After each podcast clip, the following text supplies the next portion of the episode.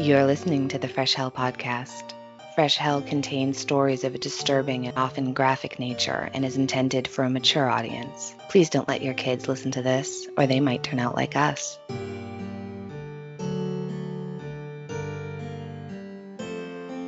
Hello, I'm Annie from the United States. And I'm Johanna from Austria. Thanks for joining us again for another episode of your favorite international podcast. Yeah, that's right. Welcome back. And if this is your first time listening, we are two friends from different continents, different countries who met online a few years ago, but we've never met in real life. And so every week we talk about our favorite murder mystery and macabre cases. If you're a regular listener, which would be one of our hellions, we are so glad to have you back. Thank you so very much for your ongoing support, downloading us, sending us the most encouraging messages and leaving really wonderful reviews. We really appreciate every single one of you. We also want to send a special shout out, as always, to our newest Patreon members, and they are Elias Sirhan, thank you very much, Kimberly White, Thank you. Savannah Letter Cruden. I hope I've pronounced that properly. Thank you very much. And Brandon Crow.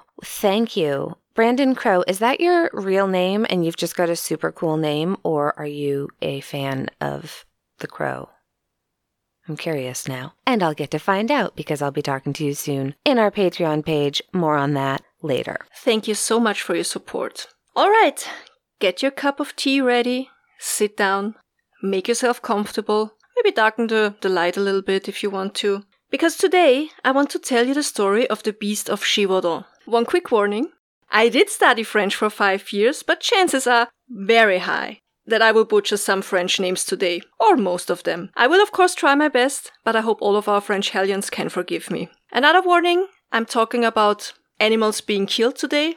It's part of the story. Yeah. But yeah, animals do die. Also, as always, you will find the sources in the episode's album, on Facebook of course. One source that was very interesting was the book Monsters of Gévaudan, Making of a Beast by J.M. Smith. It doesn't do the typical, well, what was the beast? But it puts more of a spotlight on how contemporary newspapers and journalists influence the whole narrative. And I can highly recommend this book if you want to do further reading on the subject.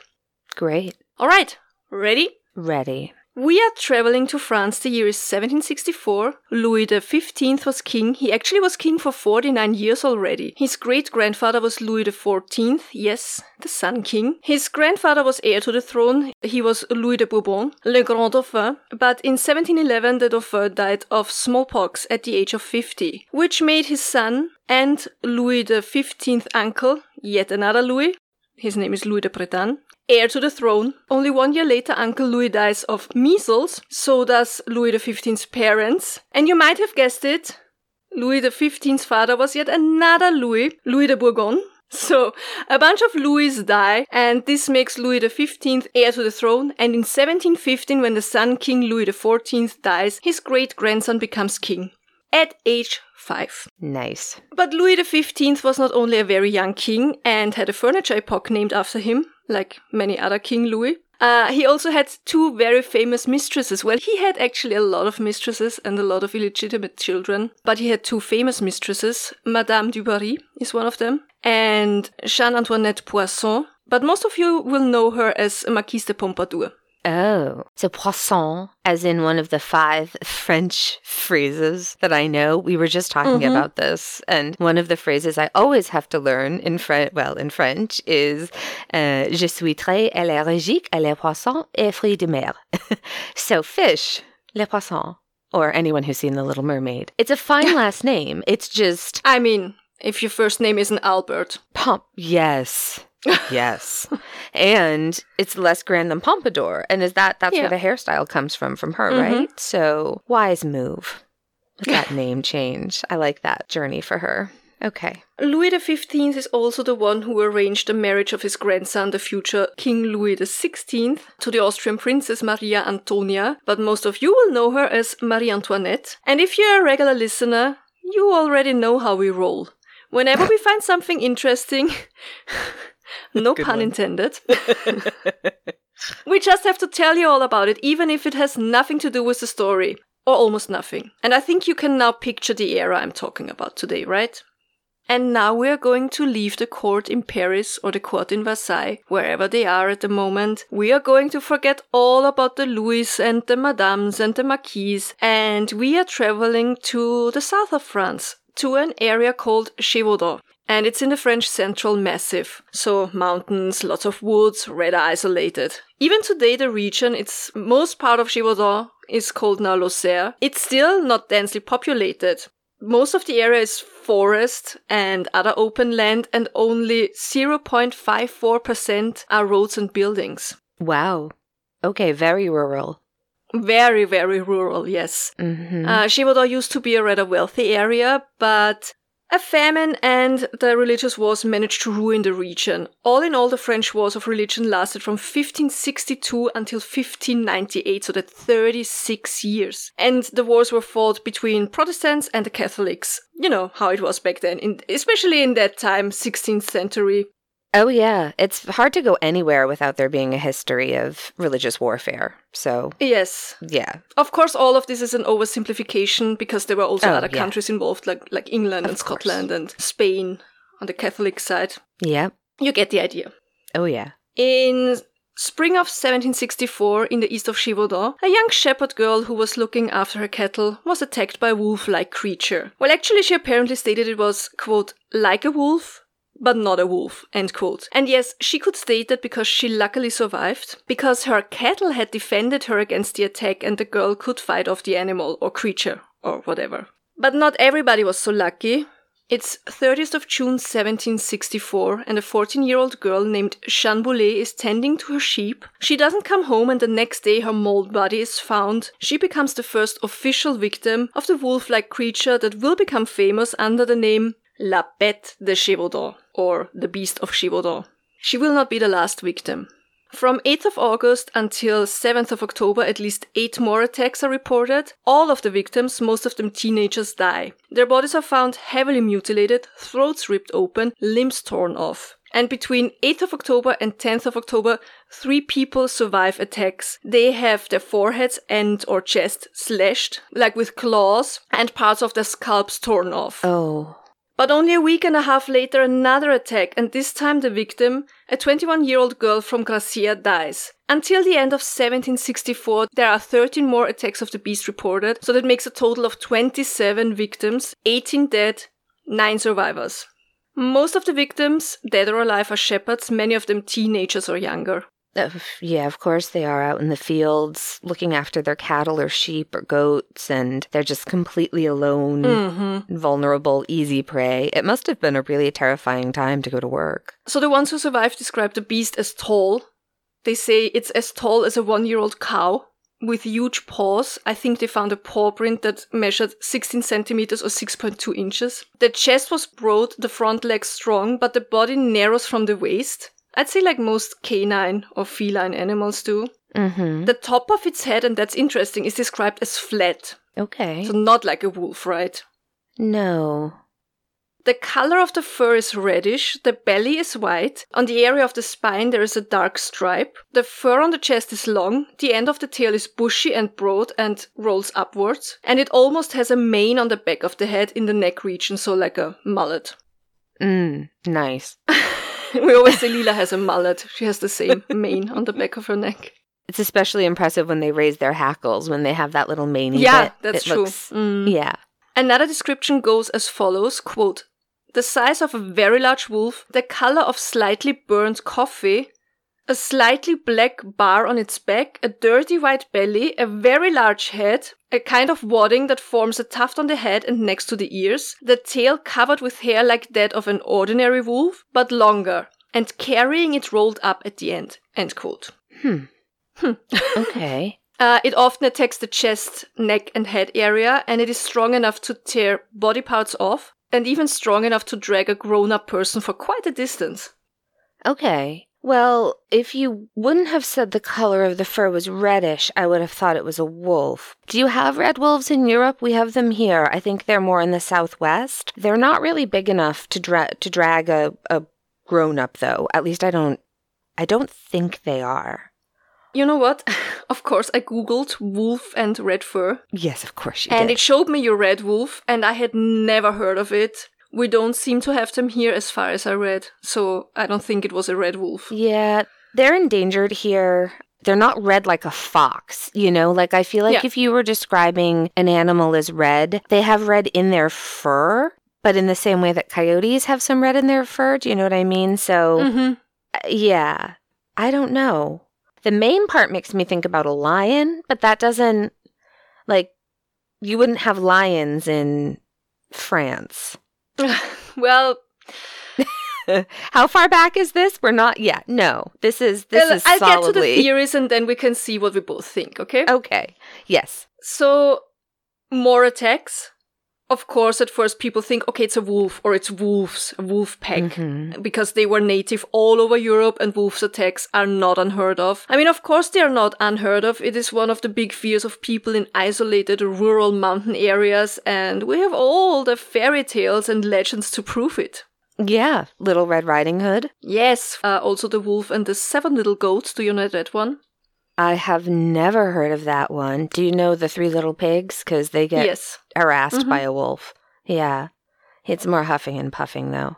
So the wolf is one of the ultimate folk tale villains, Yeah. and also he eats their livestock. Mm, of course. Of course he does.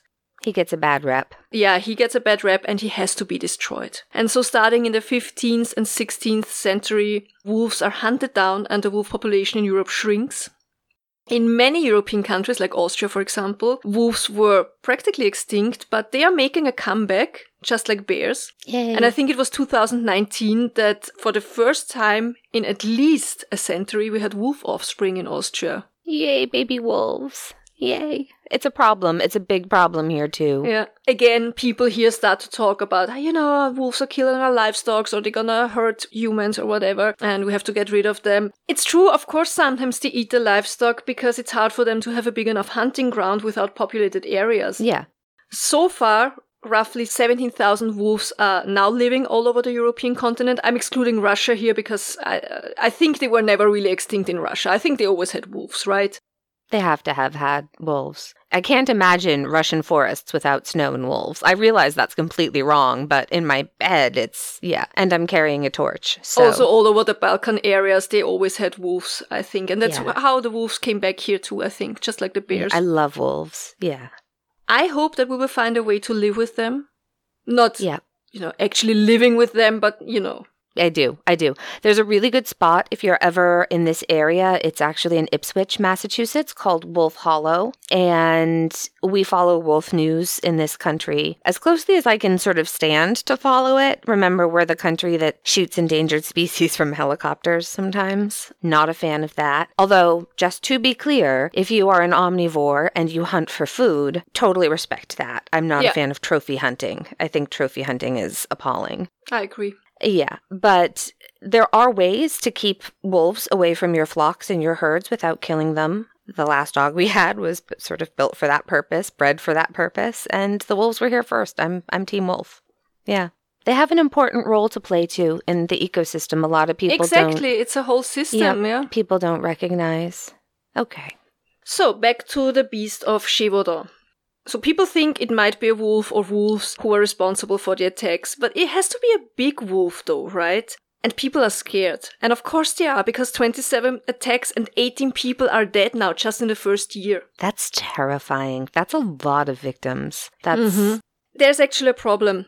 At the beginning of the 18th century, there was a rebellion going on in the south of France, the so-called Camisards, so the French Protestants or Huguenots. The revolt lasted four years. As a consequence, the king had all the firearms as well as cut and thrust weapons in the region confiscated. Uh, so people are left with knives, pocket knives and such. So the people in they have only primitive tools. I think they attach the knives to like sticks to have like spears. I assume they also had axes. Uh, I assume they also had pitchforks. This is very Kill the Beast. This is very Beauty and the Beast, isn't it? It's very sort of Yes, you're right. You think? Do you think it has something to do because Beauty and the Beast is a French fairy tale? I wonder You when it was it- written. I mean, maybe slightly inspired by. There must be some link, or it feels like there's a link, or Beauty and the Beast Mhm. is helping helping me imagine this sort of feeling happening in these small towns in the area where people were being killed. So because of the continuing attacks, the weapons were temporarily returned so that the inhabitants of the area could not only defend themselves but also try to slay the beast. 1765 comes and the attacks continue from 1st of January until 23rd of December. A total of 139 people encounter the creature. 55 die. The rest is often heavily wounded. I also deeply appreciate that the beast took Christmas and New Year's off. what the Apparently. fuck? Though? That's a lot. that is a lot of people. It's a lot. I'm also, can I say how many people, how surprised I am? Part of the reason also I feel like this is myth is that I don't think that many people could survive a bite wound. That's the thing. Many didn't have a scratch on them. They were like, oh, I'm unharmed. So I'm like, hmm, but I talk about Oh. that later. Okay. And the others had like scratches or, uh, yeah.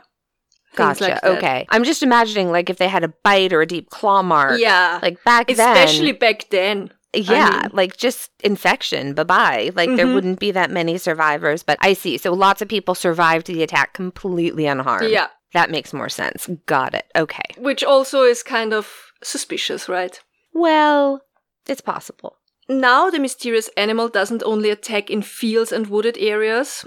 Uh oh. Now people are attacked in their own garden, in front of the house, on village streets during the day. Oh. And I think that's the reason why. I think it could be the reason why out of 139 people, 84 survive. Because now often people are nearby and rush over to fight off the whatever it is. I mean, there is a kind of explanation why so many survived, right? Or were unharmed. Yes. Also, the beast uh, attacks so often with a lot of distance between the places of attack, it has to be able to travel fast from one place to another. And I say travel, and now I imagine the beast on a motorbike. Teen Wolf style.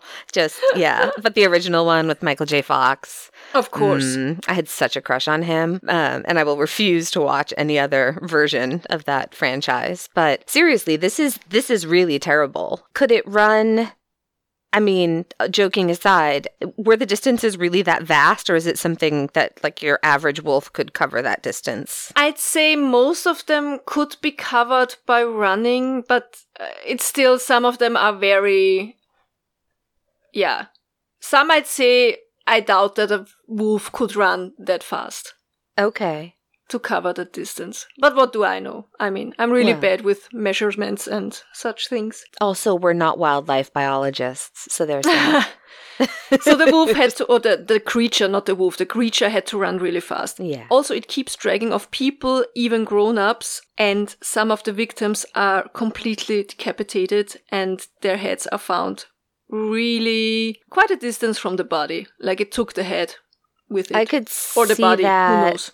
Yeah, I could see because well, most predators, like most a- more apex predators, hunters, right? Natural hunters in the animal kingdom, they go for the jugular, they go for the throat. hmm And so, if it had jaws that were big enough that, oop, that head popped off. I, I mean, I don't mean to be casual about this, but you could accidentally decapitate your prey and then just drag it until you got an arm or a leg or something else that you carried off with you, right? It seems weird, but it's also not that weird.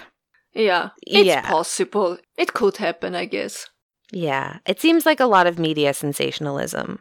As far as the survivors go, there are some who become rather famous for their bravery. On 12th of January 1765, a group of young shepherds consisting of girls and boys between the ages of 9 and either 13 or 16, it depends on the sources you read. Uh, they were out in the meadows in the hills of La Margeride when they were attacked by the beast. And the beast picked the youngest one, an eight year old named either Jean or Joseph, and hmm. dragged him off into the marsh. Quick side note here. You know it, there's so much myth and lore in this story. It's a long time ago, plus the victims were peasants, mostly young boys and girls, you know, herding livestock. So there's not much info about them out there anyway, but there are a couple of sources like Registry of the According Parishes, for example. There are letters from police officers and hunters, and also there are many contemporary newspaper articles, not only from France, but from all over Europe and even from the US. Um, I saw Boston mentioned a couple of times. Mhm. Boston newspaper, because this is the story the readers devour. I mean, it has everything, right? Oh, yeah. I personally don't take the newspaper articles for face value because, I mean, well, you know, Media sometimes exaggerates. Especially at this time. Yeah, especially Yeah. at the time. And I can even imagine that they made up some of the victims or started rumors. That's why I said it's a kind of suspicious that so many people got away unharmed. I think it's easier to make up a victim who escaped than a dead person, right? Yep. Absolutely. It's also very easy if you're uh, Mr. or Ms. Nobody in your village and you just want a little bit of a something, then oh my goodness, you saw the beast. Yeah, plus people like to uh, insert themselves into stories like this all the time. We see it all the time in crime cases. Exactly. Yep. back to Jean or Joseph. So he's dragged off, and the rest of the children they are convinced by the 12-year-old Jacques André Portefaix that they can't abandon their little friend. So they decide to run after them. And because of the swampy underground, the beast has a little bit of difficulties moving quickly, so the group of children actually catch up and they start to stab the attacker with their knives and little spears. And they actually manage to free Jean and he escapes the ordeal with just a wounded arm. And the 12 year old Jacques, who was the leader of the group, was honored by King Louis XV and he received a monetary award. Wow. Another famous incident is the one of Jeanne Jouve. On 13th of March 1765, the young woman was in her garden with her two children, her six year old son and her 10 year old daughter. When they were attacked uh, by La Bête de Gévaudan, the creature tried to drag the young children off, but the mother kept fighting the beast. She was even jumping on its back. But in the end, the beast managed to take the six year old and drag him over a garden wall. And Jeanne's 13 year old son, he's inside the house, he hears all the turmoil going on, and he comes outside, sees what's going on, and he and the family dog jump over the wall, and they run after the beast, and they actually manage to free the youngest child. Unfortunately, the injuries were way too severe. The young boy dies six days after the attack. But just like Jacques, Jeanne was honored by the king for her bravery and awarded money. And if I remember correctly, there even is a statue or some form of memorial in her hometown in her honor. This is awful. I mean, I'm sure the money is helpful, but anyone who has received money for the untimely death of a loved one will tell you they don't want it. Yeah. How big would a wall have been? Would it have been a small wall or are we talking a tall? I think it's this kind of typical cottage. I picture it, this kind of cottage garden walls. Like pretty not low. very high. Yeah. in the front. Yep. Me yeah. Like your dog could jump it if it wanted to. Okay. Oh, definitely. Yeah. uh, yeah, yeah. I'm just trying to think of what kind of species this might be in the back of my head as you're telling me more about it. So okay. So, spring of 1765, the very famous hunter, and now here comes a mouthful of a name, Jean Charles Marc Antoine Vaumesle d'Enneval, not gonna repeat that, Wow. and his son, they arrive in Gévaudan. And d'Enneval is also called, I hate that, the Great Wolf Cubber, and he prides Oh. himself of killing over 1,200 wolves. I mean, different times, but not a fan. I mean, yes, of course, different times, but ugh, yeah. No. Yeah. d'Enneval and his son, they're a bit slow because they don't start their first hunt until 21st of April 1765. And no matter how hard they try, they don't manage to slay the beast. And on 28th of July, the father-son duo has to leave the region by order of King Louis XV. I don't know what happened there. I assume it was because uh, the king wanted to send his own hunters. Because other hunters tried their luck, and there were some that were sent by the king. So I think that's the reason why he was like, yeah, you two get out of there. Sure. Huge drives were held with enormous hunting parties. One, the biggest one, included 20,000 hunters. I can't even imagine. Wow. Yeah, that's a lot of hunters. Mm, they say that it actually managed to find the beast, but again, it escaped.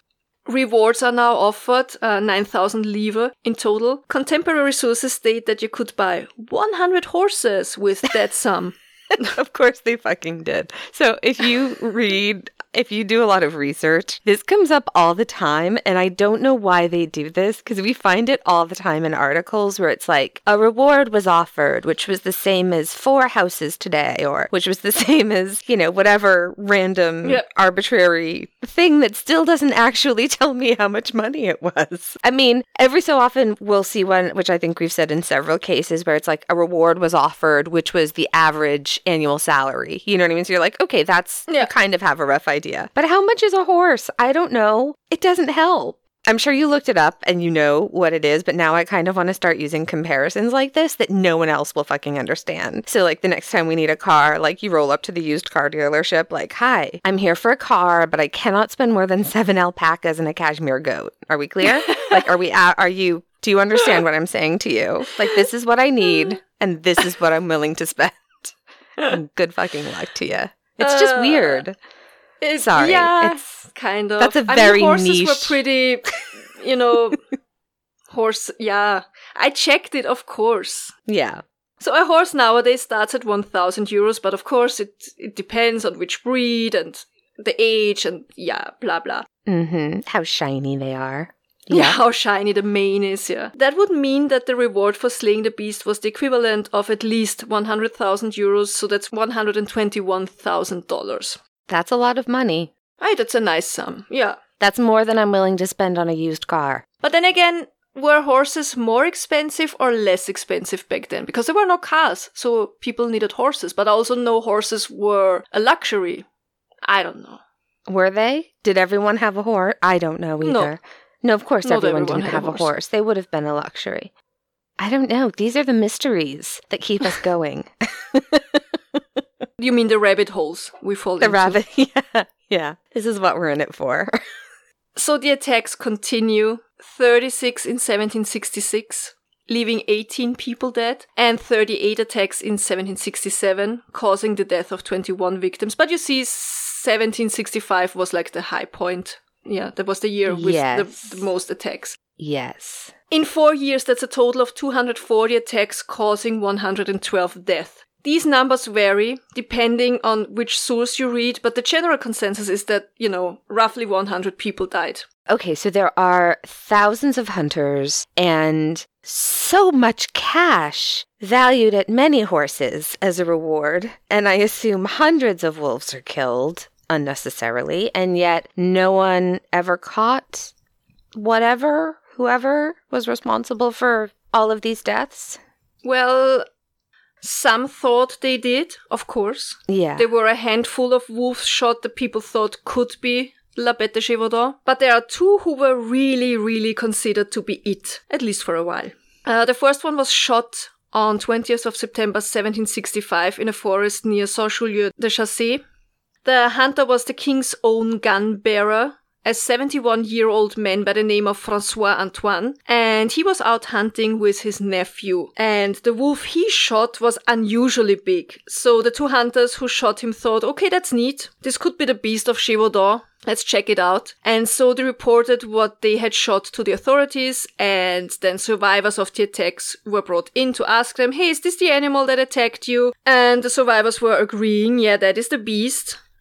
But it looks as if the witnesses were kind of pressured into their testimony because let's not forget, there was a huge reward for the person who would kill the creature, worth 100 horses. so many horses.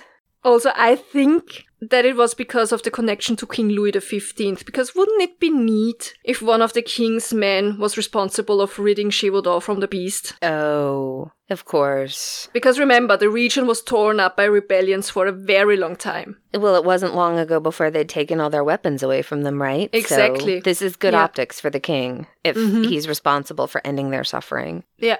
So after some back and forth, the wolf was officially identified as the beast, and Francois Antoine was handed the reward money, the horse money. Anytime we have extra pocket money now, I'm going to think of it as horse money. And from the official and final report, it says, quote, We declare by the present report signed from our hand, we never saw a big wolf that could be compared to this one. Hence, we believe this could be the fearsome beast that caused so much damage, end quote. So this is the biggest wolf I ever saw, so it has to be the beast, right? Wow. So scientific. so much proof required for that horse money. this whole story is very scientifically proven to be accurate. yeah. Yeah. Wow. The wolf was stuffed and sent to Versailles to be exhibited in one of the many, many, many rooms. Ding dong, the beast is dead. Everybody's happy. King Louis XV has all his buddies come over to look at his beast. There's a problem. The attacks don't stop. Because I already mentioned before, right? The attacks go through 1766 until 1767. Oh, that's right. Mm. More people are killed or injured. And at first, the king tries to ignore the attacks because, hey, one of my men, you know, killed the beast. Yeah, that wasn't, that's not a attack from the beast. That man fell into a pitchfork. that man accidentally got so many paper cuts, he just fell apart. it's just freak accident. I mean, then he would have probably gotten into trouble for owning a book. Of course, of course. It was the wrong Bible, wrong version. Death by a thousand paper cuts. Oh gosh. Yeah, so there are more and more attacks, and it gets obvious that, yeah, the Beast de Gévaudan is still out there. I'm actually not sure what they did with the taxidermied wolf. I assume they quietly got rid of it. All the hellions in the Facebook group. If you're not in the Facebook group, what we talk about as house porn is really we share really ridiculous, crazy, expensive, wild properties all around the world that are for sale. So now every time a chateau in France goes, you know, up on the Facebook group, we're all going to be looking for some like dusty, moth-eaten stuffed wolf just to see if that might be. there, there will be theories. You just wait.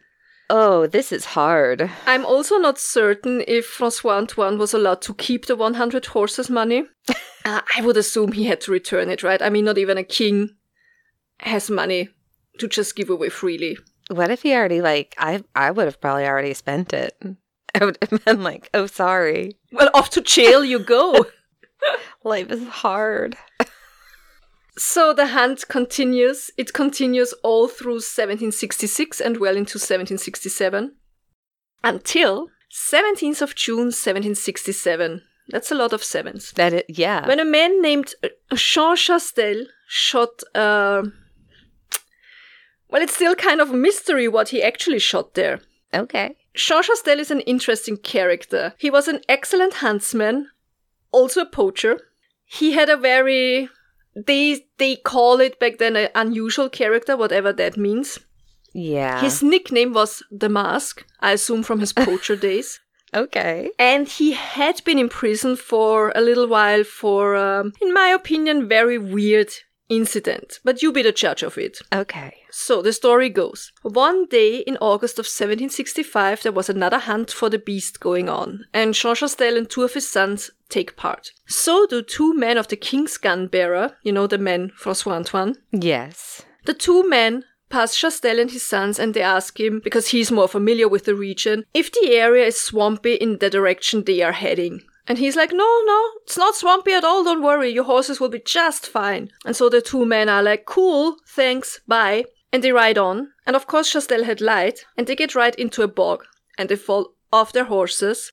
Oh. They struggle a lot to get themselves and their horses out again. All the while, Chastel and his sons are gleefully watching the spectacle. And of course, the two men are a little bit pissed. And a fight ensues, and Chastel and his oldest son draw their weapons. Okay. And when Francois Antoine hears about this, he's furious and has the Chastel family incarcerated. And he writes a letter to the town's authorities. Quote, I have the honor to inform you of the detail and the boldness of these bad people to have dared to lay our so-called guards at gunpoint. It is fortunate that they did not kill them and what they would have deserved on such an occasion. End quote. Oh. Yeah, he was mad. And the town Yeah. authorities are instructed to, quote, do not let them out until four days after we leave this province, end quote. Okay. He sounds fun. So this man, Jean Chastel, now shoots this creature, and this animal now is thoroughly examined and noted down are the findings. The report says, quote, we thought it would be appropriate to see the beast that looked like a wolf. I mean, yeah, it is appropriate to It- look at the beast if you're hunting it for four years. but Somebody okay. please look at it. It continues. But it was an unusual wolf. Its face and proportions were very different from the wolves one sees in the country. That was confirmed by more than 300 persons from all over the country who came to see it. Many hunters and a lot of experts pointed out that only the tail and the bottom of this animal are those of a wolf, whereas its head had monstrous proportions. Its eyes bear an unusual membrane that starts at the base of the orbit and may cover the eyeball if needed. That, do normal wolves not have that? Because dogs have it. Yeah, I think a lot of animals have that. So I think they just didn't know that at the time, probably. Probably, yeah. yeah, I'm not sure veterinary science was a big thing back then. Its neck is covered with a very thick red grayish hair crossed by some black stripes. There is a large white heart shaped mark on the breast. Its legs bear four fingers armed with huge nails that are much longer than those of ordinary wolves. These legs are very large, especially the front ones, colored like a deer. It seemed to us it was a relevant observation because neither expert nor hunters had ever seen a wolf with such colors. It was also remarkable to notice that its ribs were not placed sidelong as the ones of a wolf and therefore allowed this animal to turn around easily. End quote. I don't even I can't even picture that last part. I was like, I but where know. were its ribs though? Like if they aren't sidelong, where how okay. Well, it's gonna be one of life's great mysteries, I guess. Then they cut the animal open, you know, to examine the intestines, Of course. and they do find human remains in its stomach. oh, okay. Very Jersey man eater. it, it yeah. So now this animal is stuffed as well, you know, to present it to King Louis the Fifteenth. Well, I should hope so, since 300 people stood in line to look at it and be like, I've never seen anything like that before. Guess what? The taxidermist does not do a great job this time, and the body starts to rot away on its way to Versailles. Ew. And once the already very, very smelly body of La Bête arrives there, the king is like, thanks, but no thanks. and he orders it to have it buried right away. I have to add, according to the book I mentioned before, this story could also just be lore. It could be completely fake, but I want it to be true. I want to imagine this is true because I think this is a great story. yeah, I agree. And that's it. The attack it. stopped after that. Oh. Just like magic. In Gévaudan, Jean Chastel was hailed a hero. One local poet even wrote a 360 page poem about him and his slaying of the beast. Wow. I mean, we have a lot of aspirations, but I don't even think we've ever dreamed that big. So. Okay, so I'd say let's discuss the theories, shall we? Oh, yes, I'm excited for this. So one says that local clergy, of course, they said, this is a divine punishment for our sins. We have to pray extra hard to make it stop. Yeah. No. No. No. I don't think it was a punishment. I don't think it was a demon. I don't think it was a creature from hell. No. No. Nope. Another one says it's similar. The beast was a supernatural being because it could travel great distances very fast. I mean, I Yeah. mean, maybe. if you're interested, look up the, the different places, type them in on Google Maps and tell me what you think. I don't So know. many things are relative at this period in history. Do you know what I mean? You wonder what people are going to laugh about us in three or five hundred years, whatever. But yeah, plenty. Oh So yeah, much. yeah. I don't think it was supernatural though. That doesn't. There are other things that make more sense. Uh, the beast was actually a werewolf. Yeah, but see, none of the attack survivors turned into werewolves too, right? I love how I'm talking about this like it's a scientific thing that happens. Well, yes, there were then 17 new werewolves. But yeah, no, it's it wasn't a werewolf, right? I mean, probably not. Also, the attacks would have gotten more because more werewolves, not less. That's right. That's right. Yes, that is solid werewolf thinking. The next theory is a good one, I think. Okay. Some think the beast was an escaped animal from some nobleman's private zoo. So you have to know that back then, private zoos were very popular among the rich. Like the oldest zoo in the world is in Vienna, the former Mm. private zoo of our emperor. Yes. Especially animals from Africa were kept there. So remember when you said the main, you think of a lion automatically? yeah. It could have been an escaped lion, or maybe something because of the description a spotted hyena. yep. Okay, why didn't they say it looked like a lion? Peasants actually knew about animals like lions, they knew it existed. But they only saw them, if they ever saw them, on very crude or very primitive drawings in newspapers and on, you know, something like this. They didn't Yeah. see them in person because they couldn't go to the private zoo. That's why they wouldn't say, oh, it was a lion. Exactly. It's like we can't identify a virus under a microscope. There has to be a Yeah. bunch of, you know, there are people Yeah. who can do that, but we can't. yeah, that sounds like a hyena, possibly, but nobody ever reported a cackle, right? Don't they laugh creepily while they Mm. eat like me? I also like laughing creepily while I eat, something we share. But um, yeah, I like this theory or some version of this theory because menageries were very in vogue back then, Yeah. right? I can totally see that happen. Yeah, I can definitely see something getting out, something that never had to, or maybe for a very long time hadn't had to actually hunt anything. Mm-hmm. And so that's when the attacks began. And initially it was, you know, driven off quickly, but then it got better at hunting, maybe. That's, a po- that's Yeah. very possible. It's possible. The only thing I don't like about the theory, I think these animals were very valuable. So if one would get loose, I assume the owner would try everything to get it back Mm, alive. Right. Yeah. No, you're probably right. And I don't think anyone ever came forward and said, "Hey, I'm missing a lion." Right, because then the award, the reward would have been to capture it alive because it had been done before, right, and transported from Africa or Yeah. you know wherever these animals were take stolen from all over the world. Yeah. The next theory is also interesting, I think. The beast was actually a human, a serial killer who preyed upon the most vulnerable, so that's why children, teenagers, women. Oh, maybe it never mentions, does it, whether livestock were also killed? Does it or not really? Uh, no, I don't think they really um, paid attention to that that much. I think because so many people died, it was more like a, you know, Mhm. mass hysteria. Yeah, no, I can absolutely understand that. And also, you know, the death of livestock wouldn't have been newsworthy necessarily at Yeah, that time, but that would be the information I'd want to know to think more about that theory. Do you know what I mean? Because if it Mhm. was just children that were hurt or people that were hurt and never animals because well, I guess that could also be because a, an 8-year-old child is easier to get to than something with hooves or horns. So, True. Maybe Yeah. that doesn't prove anything either way, actually. Yeah. Another theory: the beast was actually a wolf-dog hybrid. It could be. I mean, it's possible, but so you guys have seen, well, people in our Facebook group have seen pictures of my Tucker.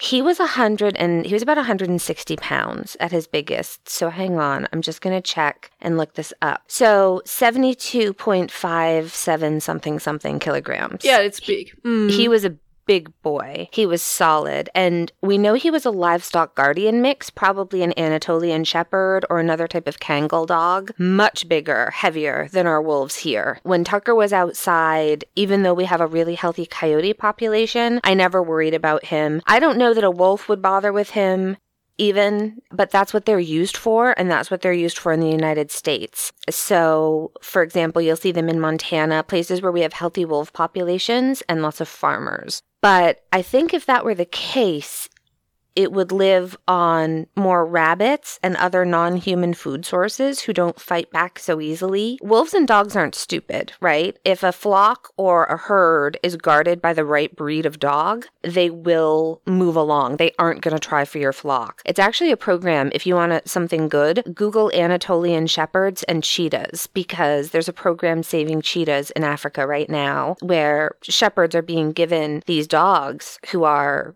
livestock guardian breeds, and cheetahs won't fight an Anatolian shepherd. They'll just move along to other prey, natural prey that's supposed to be its prey. So it's kind of hard to believe that it would be an actual wolf or a dog that would be. Do you know what I mean? Responsible for that much damage. Uh, there's also because you said wolves are aren't stupid. There's also a theory that it was uh, a rabid wolf, but uh, experts actually think that's not possible because the attacks were not they were not chaotic enough.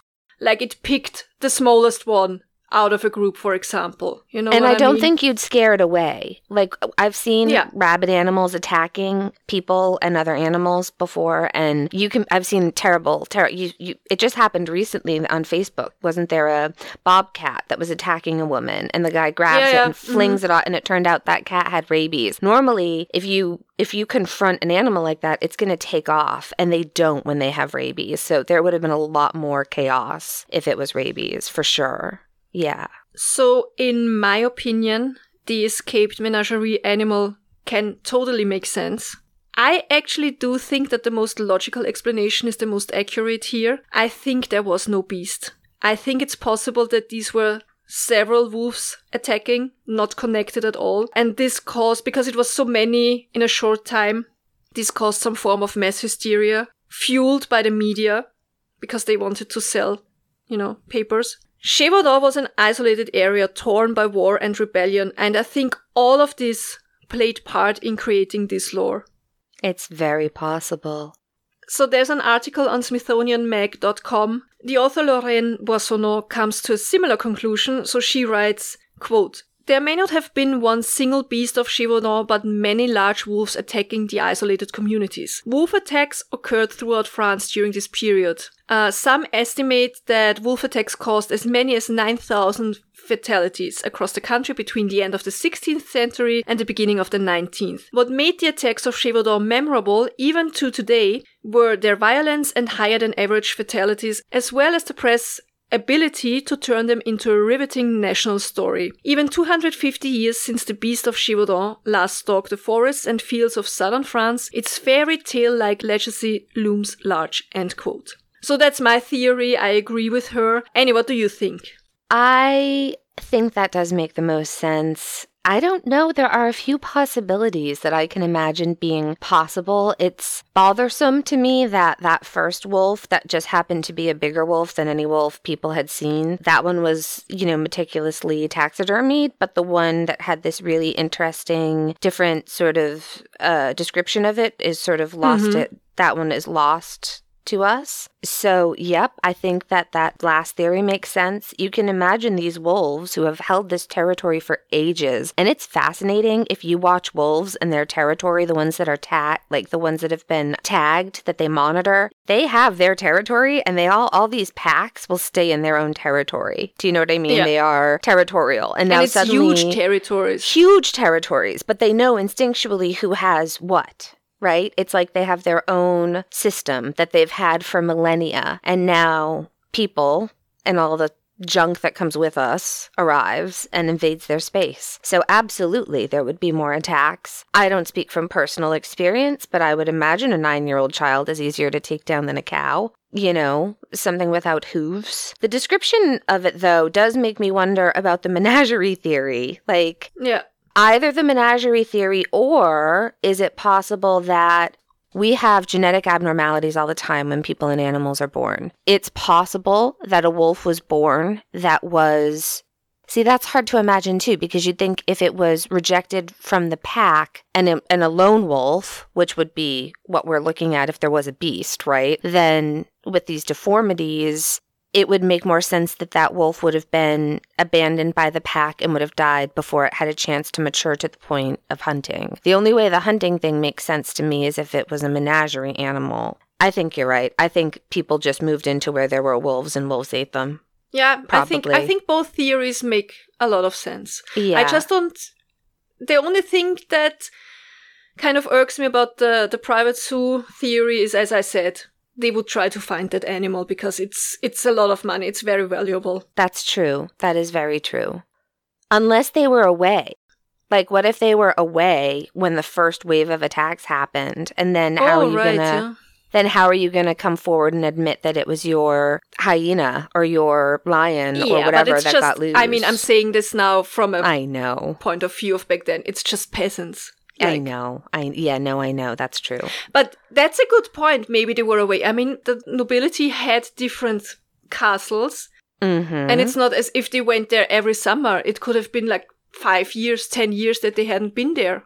that's right. And maybe the, the person who was responsible for keeping the animals and taking care of them, he didn't want to come forward because he would have been punished. I wouldn't. That makes a lot of sense. It could be. I just wish we knew. I wish we had. The rib cage thing is very confusing to me. Also, someone may have had in their menagerie just a. It could have been like that sweet pit bull that's just monstrously big, you know, like he's the sweetest boy, but he's huge, like Andre the Giant. You get gigantism in all species. You get Yeah. that, you know, so it could have just been a very unusually large specimen of an otherwise large canid we're assuming a dog. It could have been a cat. We don't really know. But it could have just been, you know what I mean? It's one to think about. Let us know. Let us know what you think happened. So there exists a French movie, uh, Le Pacte des Loups. I think the English title is Brotherhood of the Wolf with Vincent Cassel. It's a very enjoyable watch. It's a good movie, but of course it's just fiction. I'm not going to tell you what they think in the movie was going on. So it's about this case. Okay. But it's really just fiction. But Okay. it is about the beast, yeah. Also, if you're ever near Saugues, there is a museum dedicated to the beast of Gévaudan that you can look at.